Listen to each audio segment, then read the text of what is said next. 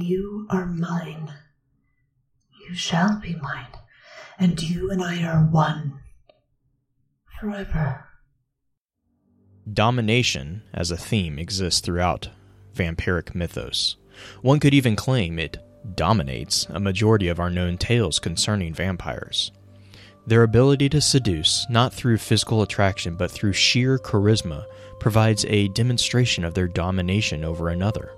This absolute control, presented as stemming from a sense of overwhelming power emanating from within, more than a simple physical attraction, extends over not just their victims, but to a large extent their world. A vampire's ability to transform into a number of shapes allows them to become whatever they wish, a literal manipulation of reality around themselves in another portrayal of domination. Countess Karnstein, known to most as Carmilla, stands as an influential literary figure in vampiric legends. So, what does Countess Karnstein's legend have to do with Destiny? There exists within the game a piece of armor, the Karnstein armlets. Thus, we have our initial connection. From here, one can then ask how an abusive relationship, as detailed in Carmilla's tale, transfers into an item of beneficial cooperation, as seen in Destiny. Warning here this particular episode will delve into mature concepts not suitable for our younger listeners. Please preview this episode before listening with younger ears present. This episode serves as an initiation of a discussion on myths and other sources of potential inspirations to items within games such as Destiny. These items, in many cases, serve as a means of artistic expression or styling for game developers, though some operate as catalysts for various story components. While these tend to be minor tales in scope of a campaign level narrative, exploration of these links provide us with opportunities to learn and grow. All myths stem from an oral tradition, and so have many versions. Due to this broad spectrum, variations discussed here may not be familiar. We curated versions here to provide not only entertainment, but also supplemental details into our research of traditions and customs from various cultures. I'm Blue Crew 86, and this is a Focus Fire Chat snapshot.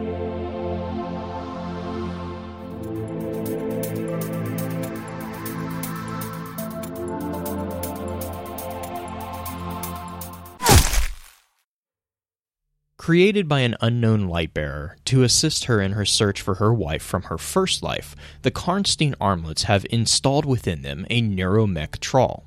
This component allows for scouring of, quote, whatever mind it touches for any hint, end quote, of her beloved, provided such a memory exists within the victim's mind, and that the parameters provided are accurate. This provides an interesting qualifier given our knowledge of the state, or, well, lack thereof, of all memories from a risen's first life. In addition, one must keep in mind, especially given the connotation provided by these armlets' namesakes, the overarching question Does everything which has been lost want to be found? For context, here's the full entry. Listen. I made this armlet to help you in your quest. Will you help me in mine? I remember a woman from my first life. I remember she was mine. My love. My wife. And I was hers. Her love. Her wife. I remember nothing else except the hole in my heart. I live in hope that she, too, has been reincarnated somewhere on this new earth I built this armlet with a neuromech trawl. It will scour whatever mind it touches, flesh or machine, for any hint of my beloved. The trawl will drink power to feed you, and if anyone you touch has seen my wife, the trawl will know. If, only and ever if, I have remembered her truly. A quick explanation on what neuromech trawl means. This concept refers to a mechanism through which specific brain patterns are sought. Using physical acts of connection as a catalyst, an attack is initiated, invading the mind of whomever is touched, flashing through stored memories for the designated target patterns. If those patterns are discovered, the wielder or creator of the armlets would be notified in some unspecified manner that their victim harbored memories of an encounter with their prey. This in turn would provide a clue to the current location and status of the target, allowing hunters to narrow their search parameters. And so we come to our main focus, the name Karnstein. before we go exploring, we need to get the lay of the land. When we speak of Karnstein, there is one primary source which requires our attention the 1872 novella Carmilla, written by Joseph Sheridan Le Fanu. Portrayal of Carmilla here falls within traditional restrictions of vampirism. Note here, while a more recognized title within vampiric fiction, Dracula wouldn't be seen on shelves until 1897, whereas Carmilla arrived a full 26 years prior in 1872. Overt in its portrayal of a romantic desire between antagonist and a young female protagonist, Carmilla hides a deadlier, darker truth behind a thin veneer of love. Where Dracula presents a monster who preys on xenophobia, Carmilla plays on dangers present within female sexuality. And, and not just general sexuality, but a non procreative lesbian sexuality which eliminates any need for male participation. Both present commentary on social issues via their respective mythos. Dracula around terrifying concepts of the other, and Carmilla around male immateriality, along with female indomitability.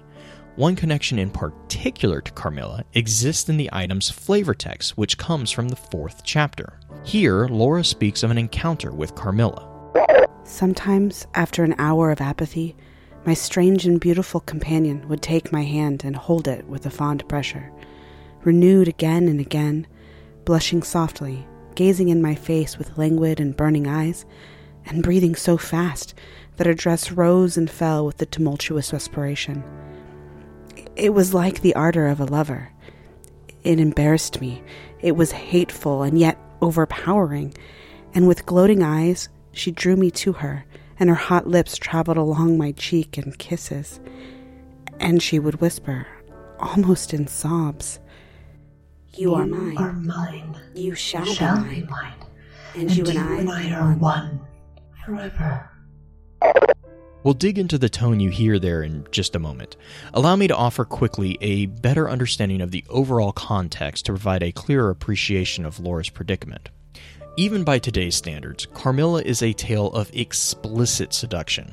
Carmilla's manipulative nature stands out due to its excessive abusiveness towards her victims. Laura notes complicated emotions felt in response to Carmilla's presence, her undeniable desire to remain with her new companion in conflict with a sense of self preservation pushing her to get away. I experienced a strange, tumultuous excitement that was pleasurable, even and anon, mingled with a vague sense of fear and disgust. I had no distinct thought about her while such scenes lasted, but I was conscious of a love growing into adoration, and also of abhorrence. This I know is a paradox, but I can make no other attempt to explain the feeling.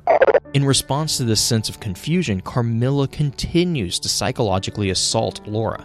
In the sixth chapter, after a small confrontation between Carmilla and Laura's father, Carmilla responds to Laura's request for Carmilla's trust with You do not know how dear you are to me, or you could not think any confidence too great to look for. The time is very near when you shall know everything. You will think me cruel, very selfish. But love is always selfish. The more ardent, the more selfish. How jealous I am you cannot know. You must come with me, loving me to death.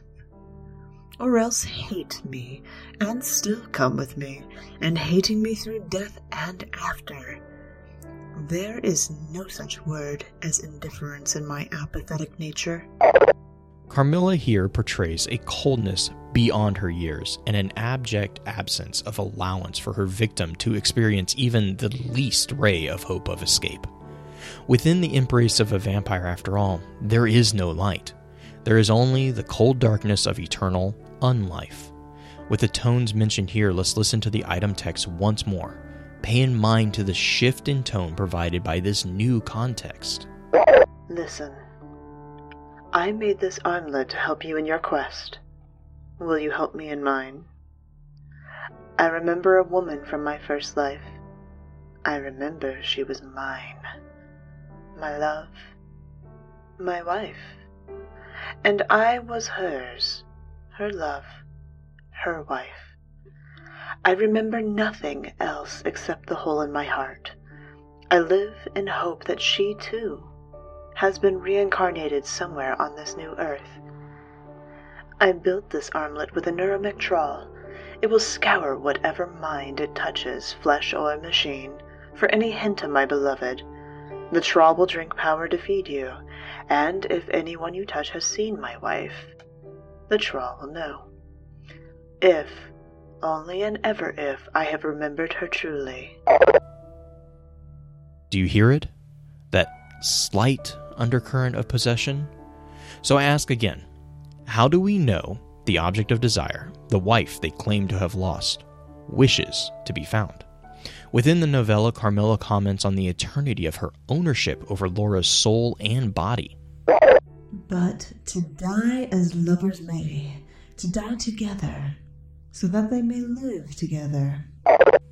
This goes back to a core component of vampiric mythos the concept of immortality at a cost of their morality. Vampires undergo a metamorphosis into a supernatural abomination, a monstrous creature of unspeakable power, paying for their cursed gifts through the consumption of life force from those around it. Similar to the hive's yearning hunger for light, these creatures require consumption of another's energy to empower themselves. So, how do we know the prey sought is a willing participant within this relationship? How can we guarantee the woman sought wishes to be found? How do we know we are not merely another component in an elaborate trap? I personally find the possible connection to the myth of Carmilla as a way to continue the tale intriguing. Following the conclusion of the novella, the idea that one of the risen could be the figure of a vampire, or at least a figure which inspired the literary figure of a vampire, is amazing. Ignoring the obvious situation of time past, the relationship detailed within Carmilla is explicit in the domination of one personality over that of another. The abuse and trauma caused by this domination resonates throughout the tale. Indeed, even if this Risen is not the legendary Carmilla, the reference here is, for me, difficult not to make. We know that even at the end, when the threat of her was gone, Laura continued to fear for her safety, convinced that it would only be a matter of time until her abuser returned to continue subjecting her to those dark desires and attentions. This, in my opinion, takes the romantic idea of a lover crossing the tides of time and the barrier of death to be reunited and perverts it into a situation where an abuser won't allow their victim to escape. An idea of a driven lover is mutated into that of an obsessed stalker, a figure who will not, who cannot, allow their fixation to exist without them. Such a person needs to dominate, to control everything in their victim's world. In a similar vein to that of a vampiric embrace, such an abuser literally siphons away their victim's lifeblood. Through the domination of the other, an abuser gains power. They gain life through draining and domination of another. This novella historically presents the first character in literature described as an occult detective. Baron Vordenburg, an authority on vampires, becomes involved with the group after discovering the sordid history of his ancestor with Countess Karnstein before she died and became undead. Armed with his ancestor's notes, Vordenburg provides a key figure in locating and destroying the vampiric countess. In light of this character, I ask, what role do we play here? Are we bait for this Carmilla, searching for potential victims and drawing them in close for the kill, similar to the mysterious mother figure? Or will we align with the hunter figure of Vordenburg, learning of the darkness and making a point to locate, exhume, and execute the monster driving us onward? Benefits granted to guardians who don these armlets are noteworthy as well. Upon a successful melee strike, Vampire's Caress activates, granting increased resilience and mobility in addition to highlighting injured enemies. Fatal melee strikes activate an additional benefit of interest here. Following a successful melee kill, a significant portion of health returns. Consumption of a life generating a beneficial influx of energy for the killer. Upon activation, the gauntlets sprout blood red claws and shimmer with an infernal coloring. Combined with its naming and effects, one can see where a strong connection to vampiric themes are confirmed in many minds. Connection not as a hunter, but rather as a monster. And before we entertain arguments from more optimistic minds, let me share this note, a fitting presentation of just how manipulative vampiric figures can be. This note comes from Laura in the final chapter after Carmilla's expulsion. The vampire is prone to become fascinated with an engrossing vehemence, resembling the passion of love, by particular persons. In pursuit of these, it will exercise inexhaustible patience and stratagem, for access to a particular object may be obstructed in a hundred different ways. It will never desist until it has satiated its passion and drained the very life of its coveted victim but it will in these cases husband and protract its murderous enjoyment with the refinement of an epicure, and heighten it by the gradual approaches of an artful courtship. In these cases, it seems to yearn for something like sympathy and consent. After all, what would garner more sympathy than one who had crossed oceans of time to find their beloved? In regards to the wife searched for, if one starts the theory of the Countess Karnstein as creator of these armlets, I I'll let Laura speak for herself on what she feels and thinks. I write all of this, you suppose, with composure. But far from it. I cannot think of it without agitation. Nothing but your earnest desire, so repeatedly expressed, could have induced me to sit down to a task that has unstrung my nerves for months to come, and reinduced a shadow of the unspeakable horror which, years after my deliverance, continued to make my days and nights dreadful, and solitude insupportably terrific. It was long before the terror of recent events subsided, and to this hour the image of Carmilla returns to memory with ambiguous alternations. Sometimes the playful, languid, beautiful girl, sometimes the writhing fiend I saw in the ruined church. And often, from a reverie I have started, fancying I heard the light step of Carmilla at the drawing room door. Trauma lingers. Laura here notes how, even with the knowledge of Carmilla's death, her mind continues to plague her with the fear that her tormentor will one day return. So remember, the next time you strike down an opponent with the armlets, in searching for the prey of our Carmilla, we could well be doing little more than enabling an abuser in discovering where their victim has escaped to. Tread carefully, for if you do not, we could see the realization of Laura's fear, Carmilla's return, this time with the help of an undead army of guardians and the re-establishment of her domination over Laura. This Focus Fire Chat snapshot was produced and written by me, Blue Crew 86. Vocal assistance was provided by Green Eyed Music Lover and Kashin, with research assistance by fellow members of the Lore Network Rhino 666 from DestinyArmoryDefine.com and Unisys 12. Music was from the amazing Kevin MacLeod over at Incompetech.com. For more information like the details discussed here, please be sure to visit thelorenetwork.com and let us know your thoughts and any comments through the site or by leaving us a review on whichever podcasting app you enjoy listening to us through. Feel free to provide ideas or requests for future snapshots through our email at focusfirechat at gmail.com or through the contact form that can be found on our site. Thank you for your time, and until next time, remember with wisdom we conquer. Stand strong, stand tall, and keep exploring.